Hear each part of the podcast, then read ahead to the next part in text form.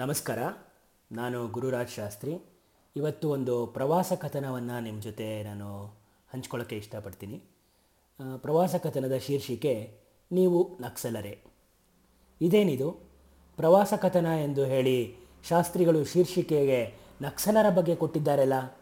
ತಪ್ಪಾಯಿತೆ ಎಂದು ನೀವು ಯೋಚಿಸುತ್ತಿರುವುದು ನನಗೆ ಗೊತ್ತಾಯಿತು. ತಪ್ಪೇನಿಲ್ಲ. ಓದುತ್ತಾ ಹೋದರೆ ನಿಮಗೆ ತಿಳಿಯುತ್ತೆ. ಇಸವಿ ಎರಡು ಸಾವಿರದ ಎರಡು.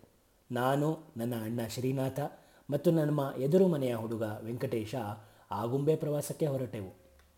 ಈಗಿನ ಆಗುಂಬೆ ಪ್ರವಾಸವೇ ಬೇರೆ ತರಹ ಬಿಡಿ.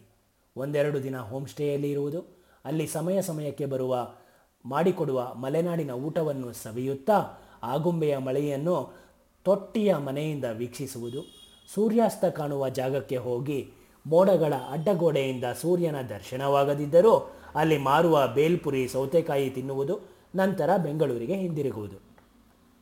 ಆದರೆ ಆಗಿನ ನಮ್ಮ ಪ್ರವಾಸವೇ ಬೇರೆ ತರಹ.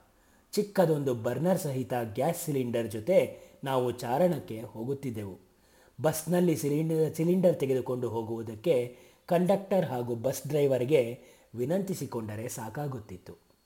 ಅಕ್ಕಿ, ಬೇಳೆ, ತರಕಾರಿ, ಬ್ರೂ ಕಾಫಿ ಪುಡಿ, ಹಾಲಿನ ಪುಡಿ ಗೊಜ್ಜವಲಕ್ಕಿ ಇನ್ನೂ ಏನೇನೋ ಆಹಾರ ಸಾಮಗ್ರಿಗಳನ್ನು ನಾವೇ ಕೊಂಡೊಯ್ಯುತ್ತಿದ್ದೆವು. ಜಿಮ್ಗೆ ಹೋಗುತ್ತಿದ್ದ ನಾನಂತೂ ಹಿಮಾಲಯದ ಶರ್ಪಾಗಳಂತೆಯೇ ಮೈಕಟ್ಟು ಬೆಳೆಸಿದ್ದೆ ಆಗ ಹಾಗಾಗಿ ಹೆಚ್ಚು ತೂಕ ನನ್ನ ಬ್ಯಾಗಿನದೇ. ಇನ್ನು ರಾತ್ರಿಯ ಹೊತ್ತು ತಂಗುವುದು ನಮ್ಮದೇ ಟೆಂಟಿನಲ್ಲಿ. ಅಣ್ಣನ ಗೆಳೆಯನ ಟೆಂಟ್ ಅದು ನಾಲ್ಕು ಜನ ಅದರಲ್ಲಿ ಮಲಗಲು ಸಾಧ್ಯವಿತ್ತು. ಮತ್ತು ಮಳೆಯ ಛತ್ರಿಯಂತಿದ್ದ ಟೆಂಟ್ ಜೋಡಿಸಲು ಸುಮಾರು ಮೂವತ್ತು ನಿಮಿಷ ಬೇಕಾಗುತ್ತಿತ್ತು. ಬೆಂಗಳೂರಿನಿಂದ ರಾತ್ರಿಯ ಬಸ್ ಹತ್ತಿ ಬೆಳಗ್ಗೆ ನಾವು ಆಗುಂಬೆ ತಲುಪಿದಾಗ ಸುಮಾರು ಎಂಟು ಗಂಟೆ. ಬಸ್ಸಿನಿಂದ ನಾವು ಇಳಿಯುತ್ತಿದ್ದಾಗಲೇ ನಮ್ಮನ್ನು ಪ್ರವಾಸಿಗರೆಂದು ಗುರುತಿಸಿದ ನಾಯಿಯೊಂದು ಪ್ರವಾಸದ ಕೊನೆಯವರೆಗೂ ನಮ್ಮೊಂದಿಗಿತ್ತು. ಬಸ್ ಸ್ಟ್ಯಾಂಡಿನ ಒಂದು ಹೋಟೆಲ್ಲಿನಲ್ಲಿ ಮಂಗಳೂರು ಬನ್ಸ್ ತಿಂದು ಕಷಾಯ ಕುಡಿದು ನಮ್ಮ ಚಾರಣ ಶುರು. ಎತ್ತ ಕಡೆ ಎಂದು ಕೇಳುತ್ತೀರಾ? ಕಾಡಿನ ಮಧ್ಯೆ ಬರ್ಕಣ ಎಂಬ ಒಂದು ಸಿಮೆಂಟ್ ಕಟ್ಟೆ ಇರುವ ಜಾಗಕ್ಕೆ. ಇದು ಬ್ರಿಟಿಷರು ಆಗಿನ ಕಾಲದಲ್ಲಿ ಕಟ್ಟಿದ ಸಿಮೆಂಟ್ ಕಟ್ಟೆಯಂತೆ. ನಿಖರವಾಗಿ ಆ ಜಾಗ ಬಸ್ ತಂಗುದಾಣದಿಂದ ಎಷ್ಟು ದೂರ ಜ್ಞಾಪಕ ಇಲ್ಲ. ಆದರೆ ನನ್ನ ಪ್ರಕಾರ ಊರಿನಲ್ಲಿ ಒಂದೆರಡು ಕಿಲೋಮೀಟರ್ ನಡೆದು ನಂತರ ಕಾಡಿನಲ್ಲಿ ಮೂರ್ನಾಲ್ಕು ಕಿಲೋಮೀಟರ್ ನಡೆದರೆ ಸಾಕು ಅನಿಸುತ್ತೆ. ಈ ಬರ್ಕಣಕ್ಕೆ ಹೋಗುವ ದಾರಿಯಲ್ಲಿ ಜೋಗಗುಂಡಿ ಎಂಬ ಒಂದು ಚಿಕ್ಕ ನೀರಿನ ಜರಿ ಹರಿಯುತ್ತೆ. ನೀರಿನ ಮಧ್ಯೆಯೇ ದೊಡ್ಡ ದೊಡ್ಡ ಬಂಡೆಗಳಿದ್ದು ಸ್ನಾನ ಮಾಡಲು ಅನುಕೂಲವಾಗುವಂತಿದೆ. ಸ್ನಾನ ಮತ್ತು ಇತರ ಪ್ರಾತಃ ಕರ್ಮಗಳನ್ನೆಲ್ಲ ಮುಗಿಸಿ ಅಲ್ಲಿಂದ ಬರ್ಕಣದ ಕಡೆಗೆ ಹೆಜ್ಜೆ ಹಾಕಿದೆವು. ಶನಿವಾರದ ಬೆಳಗಿನ ತರಗತಿಯನ್ನು ಮುಗಿಸಿಕೊಂಡು ದಾರಿಯಲ್ಲಿ ನಡೆದುಕೊಂಡು ಬರುತ್ತಿದ್ದ ಆರನೇ ತರಗತಿ ಹುಡುಗ ಸತೀಶ. ಹೆಸರು ಸರಿಯಾಗಿ ಜ್ಞಾಪಕ ಇಲ್ಲ. ಸ್ಪಷ್ಟವಾದ ಕನ್ನಡದಲ್ಲಿ ಮಾತನಾಡುತ್ತಾ ನಮ್ಮೊಂದಿಗೆ ಅವನೂ ಬರ್ಕಣದ ಕಡೆಗೆ ಹೆಜ್ಜೆ ಹಾಕಿದ. ದಾರಿಯಲ್ಲಿ ಅವನ ಹಳ್ಳಿಯ ಒಬ್ಬ ಆಸಾಮಿ ಸೈಕಲ್ ಮೇಲೆ ಬರುತ್ತಿದ್ದ. ಈ ಸತೀಶ ಅವನಿಗೆ, ನಾನು ಈ ಪ್ರವಾಸಗರಿಗೆ, ಪ್ರವಾಸಿಗರಿಗೆ ಬರ್ಕಣಕ್ಕೆ ದಾರಿ ತೋರಿಸಲು ಹೋಗುತ್ತಿದ್ದೇನೆ ಎಂದು ಹೇಳಿದ. ನಮಗೆ ದಾರಿ ಗೊತ್ತಿದೆ, ನೀನು ಮನೆಗೆ ಹೋಗೇ, ಹೋಗು ಎಂದರೂ ಸತೀಶ ನಮ್ಮ ಮಾತು ಕೇಳಲಿಲ್ಲ. ಇರಲಿ, ನಮ್ಮ ಹಳ್ಳಿಯ ಆಸಾಮಿ ನಮ್ಮ ಮನೆಯವರಿಗೆ ತಿಳಿಸಿರುತ್ತಾನೆ. ಅವರೇನು ಹೆದರುವುದಿಲ್ಲ ಬಿಡಿ ಎಂದು ಹೇಳಿ ರಾತ್ರಿ ನಮ್ಮ ಜೊತೆಯೇ ಇರುವುದಾಗಿ ನಿಶ್ಚಯಿಸಿದ. ಮಧ್ಯಾಹ್ನಕ್ಕೆ ಟೊಮೆಟೊ ಸೂಪ್, ತರಕಾರಿ ಹುಳಿ, ಎಲ್ಲ ನೀರಿನ ಜರಿಯ ಹತ್ತಿರವೇ ತಯಾರಿ ಮಾಡಿದ್ದೆವು. ಬರ್ಕಣಕ್ಕೆ ಬಂದಾಗ ಅಂದಾಜು ಒಂದು ಗಂಟೆ ಇರಬಹುದು. ಬರ್ಕಣದ ಸಿಮೆಂಟ್ ಸ್ಲ್ಯಾಬ್ ಮೇಲೆ ನಿಂತರೆ ಪೂರ್ತಿ ಆಗುಂಬೆಯ ದಟ್ಟ ಹಸಿರಾದ ಕಾಡನ್ನು ವೀಕ್ಷಿಸಬಹುದು. ನೇರಕ್ಕೆ ಸುಮಾರು ಎಷ್ಟೋ ಕಿಲೋಮೀಟರ್ ದೂರದಲ್ಲಿ ಸೀತಾ ನದಿಯ ಜಲಪಾತ ಕೂಡ ನೋಡಬಹುದು.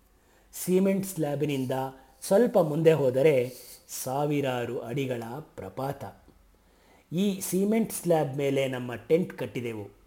ಮಾಡಿಟ್ಟಿದ್ದ ಅಡುಗೆಯನ್ನು ಮತ್ತೆ ಬಿಸಿ ಮಾಡಿ, ಆ ಕೊರೆಯುವ ಚಳಿಯಲ್ಲಿ ಬಿಸಿಯಾದ ಟೊಮೆಟೊ ಸೂಪ್ ಕುಡಿದು ಊಟ ಮಾಡಿದ್ದು ಜ್ಞಾಪಿಸಿಕೊಂಡರೆ ಈಗಲೂ ಬಾಯ, ಬಾಯಲ್ಲಿ ನೀರು ತರಿಸುತ್ತದೆ.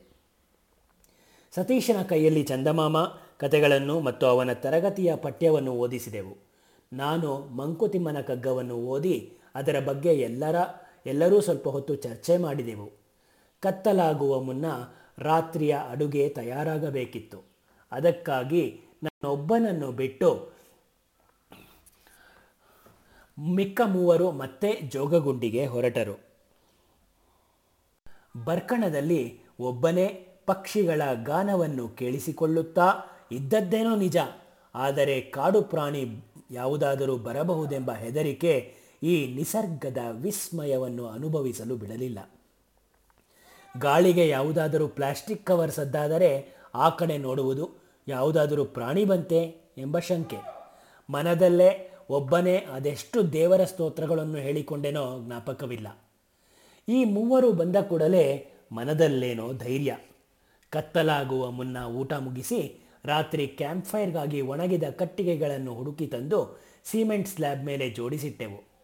ರಾತ್ರಿ ಬೆಂಕಿ ಕಾಯಿಸಿಕೊಳ್ಳುತ್ತಾ ನಮಗೆ ಗೊತ್ತಿದ್ದ ಚಿತ್ರಗೀತೆಗಳು, ಭಾವಗೀತೆಗಳನ್ನು ಹಾಡುತ್ತಾ ಸುಸ್ತಾಗಿ ಟೆಂಟ್ ಒಳಗೆ ನಿದ್ದೆಗೆ ಶರಣಾದೆವು. ಕಾಡಿನಲ್ಲಿ ನಡೆದು ಹೆಚ್ಚು ದಣಿದಿದ್ದರಿಂದ ನಿದ್ದೆ ಜೋರಾಗಿಯೇ ಹತ್ತಿತ್ತು. ಸುಮಾರು ರಾತ್ರಿ ಹನ್ನೆರಡು ಗಂಟೆ ಇರಬಹುದು, ಟೆಂಟ್ನ ಹೊರಗೆ ಜನರ ಮಾತುಗಳು ಕೇಳಿಸಲು ಪ್ರಾರಂಭವಾಯಿತು. ಏನಾಗುತ್ತಿದೆ? ಎಂದು ನಾವು ನೋಡುವಷ್ಟರಲ್ಲಿ ಸುಮಾರು ಐವತ್ತು ಜನ ಕೈಯಲ್ಲಿ ಬೆಂಕಿಯ ಪಂಜುಗಳನ್ನು ಹಿಡಿದು ನಮ್ಮ ಟೆಂಟ್ ಸುತ್ತ ನಿಂತಿದ್ದರು. ಕೆಲವರು ಟೆಂಟ್ ಒಳಗೆ ಏನೋ ಹುಡುಕುತ್ತಿದ್ದರೆ ಮತ್ತೆ ಕೆಲವರು ಟೆಂಟ್ ಸುತ್ತ ಹುಡುಕಲಾರಂಭಿಸಿ ಏನೂ ಸಿಗಲಿಲ್ಲ ಎಂದು ಜೋರಾಗಿ ಹೇಳಿದರು. ಅವರು ಹುಡುಕುತ್ತಿದ್ದಿದ್ದು ತುಪಾಕಿ, ಮದ್ದು, ಗುಂಡು ಎಂದು ಆಮೇಲೆ ನಮಗೆ ತಿಳಿಯಿತು. ಸತೀಶ ಆ ಗುಂಪಿನಲ್ಲಿದ್ದ ತನ್ನ ತಂದೆಯನ್ನು ಗುರುತಿಸಿದ. ಅವರು ಇವನಲ್ಲಿ ಬಂದು ಏನು ಹೇಳಿಕೊಟ್ಟರು ಬೆಳಗ್ಗೆಯಿಂದ ಇವರ ಜೊತೆ ಏನು ಮಾಡ್ತಿದ್ದೆ? ಎಂದು ಜೋರಾಗಿ ಕೇಳಿದರು. ಅವನು ತಾನು ಓದಿದ ತರಗತಿಯ ಪಠ್ಯದ ಬಗ್ಗೆ, ಚಂದಮಾಮದ ಕಥೆಗಳ ಬಗ್ಗೆ, ಕಗ್ಗದ ಚರ್ಚೆಯ ಬಗ್ಗೆ ಮತ್ತು ಹಾಡಿದ ಹಾಡುಗಳ ಬಗ್ಗೆ ಸವಿಸ್ತಾರವಾಗಿ ತಿಳಿಸಿದ. ಅಲ್ಲಿಯವರೆಗೆ ಆ ಜನರು ನಮ್ಮನ್ನು ಮಾತನಾಡಲು ಬಿಟ್ಟೇ ಇರಲಿಲ್ಲ. ನೀವು ನಕ್ಸಲರೇ? ಎಂಬುದು ನಮ್ಮ ಕಡೆಗೆ ಅವರ ಮೊದಲ ಪ್ರಶ್ನೆ. ನಾವು ನಮ್ಮ ಗುರುತಿನ ಚೀಟಿಯನ್ನು ತೋರಿಸಿ ನಾವು ಚಾರಣಕ್ಕಾಗಿ ಮಾತ್ರ ಬೆಂಗಳೂರಿನಿಂದ ಬಂದಿರುವುದೆಂದು ತಿಳಿಸಿದಾಗ ಅವರಿಗೆ ನಮ್ಮಲ್ಲಿ ನಂಬಿಕೆ ಬಂದಿತು. ಅವರೆಲ್ಲ, ಮನೆಗೆ ವಾಪಸ್ ಹೋಗು ಎಂದರೂ ನಾನೇ ಹಠ ಮಾಡಿ ಇಲ್ಲಿರುತ್ತೇನೆ ಎಂದೆ ಎಂದು ಸತೀಶ ಹೇಳಿದ. ಅಲ್ಲ ಸರ್, ಅವನ ತಾಯಿ ಒಂದೇ ಸಮ ಅಳ್ತಾ ಇದ್ದಾಳೆ. ನೀವಾದರೂ ಸ್ವಲ್ಪ ಬುದ್ಧಿ ಹೇಳೋದಲ್ವೇ? ಎಂದು ಸತೀಶನ ಅಪ್ಪ ನಮ್ಮನ್ನು ಕೇಳಿದಾಗ ನಮ್ಮ ಬಳಿ ಅವರಿಗೆ ಉತ್ತರಿಸಲು ಪದಗಳೇ ಇರಲಿಲ್ಲ. ಆ ರಾತ್ರಿಯ ಪಂಜುಗಳ ಬೆಳಕಲ್ಲೇ ನಮ್ಮೊಂದಿಗೆ ಫೋಟೋ ತೆಗೆಸಿಕೊಂಡರು. ನಂತರ ಹೊರಡುವಾಗ ಹುಡುಗನಿಗೆ ಒಳ್ಳೆ ಪಾಠನೇ ಹೇಳ್ಕೊಟ್ಟಿದ್ದೀರಿ ಸರ್. ರಾತ್ರಿ ಇಲ್ಲೇ ಇರಲಿ ಬಿಡಿ. ಬೆಳಗ್ಗೆ ನೀವು ವಾಪಸ್ ಹೋಗುವಾಗ ಊರಿಗೆ ಬರಲಿ ಎಂದು ಹೇಳಿ ಸತೀಶನನ್ನು ನಮ್ಮೊಂದಿಗೆ ಬಿಟ್ಟು ಹೋದರು. ಸಜೀವ ದಹನ ಎಂಬುದು ಏನೆಂಬುದನ್ನು ಪುಸ್ತಕಗಳಲ್ಲಿ ಓದಿದ್ದೆ. ಆದರೆ ಆ ರಾತ್ರಿ ಅದರ ಅನುಭವವೂ ಆಗುತ್ತೇನೋ ಎಂಬುವ ತನಕ ನನ್ನ ಅಪನಂಬಿಕೆ ಹೋಗಿತ್ತು. ಮಾರನೇ ದಿನ ಸತೀಶನನ್ನು ಅವನ ಹಳ್ಳಿಗೆ ಹೋಗಲು ತಿಳಿಸಿ, ನಾವು ಸಂಜೆಯವರೆಗೂ ಅಲ್ಲೇ ಬರ್ಕಣದಲ್ಲಿ ಸಮಯ ಕಳೆದು ನಂತರ ಆಗುಂಬೆಗೆ ಬಂದು ರಾತ್ರಿಯ ಬಸ್ ಹತ್ತಿದೆವು. ಎಲ್ಲೋ ಕಳೆದು ಹೋದ ಮಗನ ಬಗ್ಗೆ ತಂದೆ ತಾಯಿಗೆ ಇರುವ ಆತಂಕ ನಾವು ಈ ಚಾರಣದಲ್ಲಿ ಅರಿತೆವು ಮತ್ತು ಇದು ನಮ್ಮ ಮುಂದಿನ ಎಲ್ಲ ಚಾರಣಕ್ಕೆ ಒಳ್ಳೆ ಪಾಠ ಕಲಿಸಿತು. ನಕ್ಸಲ್ ಚಟುವಟಿಕೆ ಹೆಚ್ಚಾದ ನಂತರ ಬರ್ಕಣಕ್ಕೆ ಹೋಗಲು ಅರಣ್ಯ ಇಲಾಖೆ ಯಾರಿಗೂ ಅವಕಾಶ ಕೊಡುತ್ತಿಲ್ಲವಂತೆ. ಇನ್ನೂ ನೂರು ವರ್ಷವಾದರೂ ಆ ಬರ್ಕಣದ ಸಿಮೆಂಟ್ ಕಟ್ಟೆ ಹಾಗೇ ಇರುತ್ತದೆ ಎಂಬುದರಲ್ಲಿ ಅನುಮಾನವಿಲ್ಲ.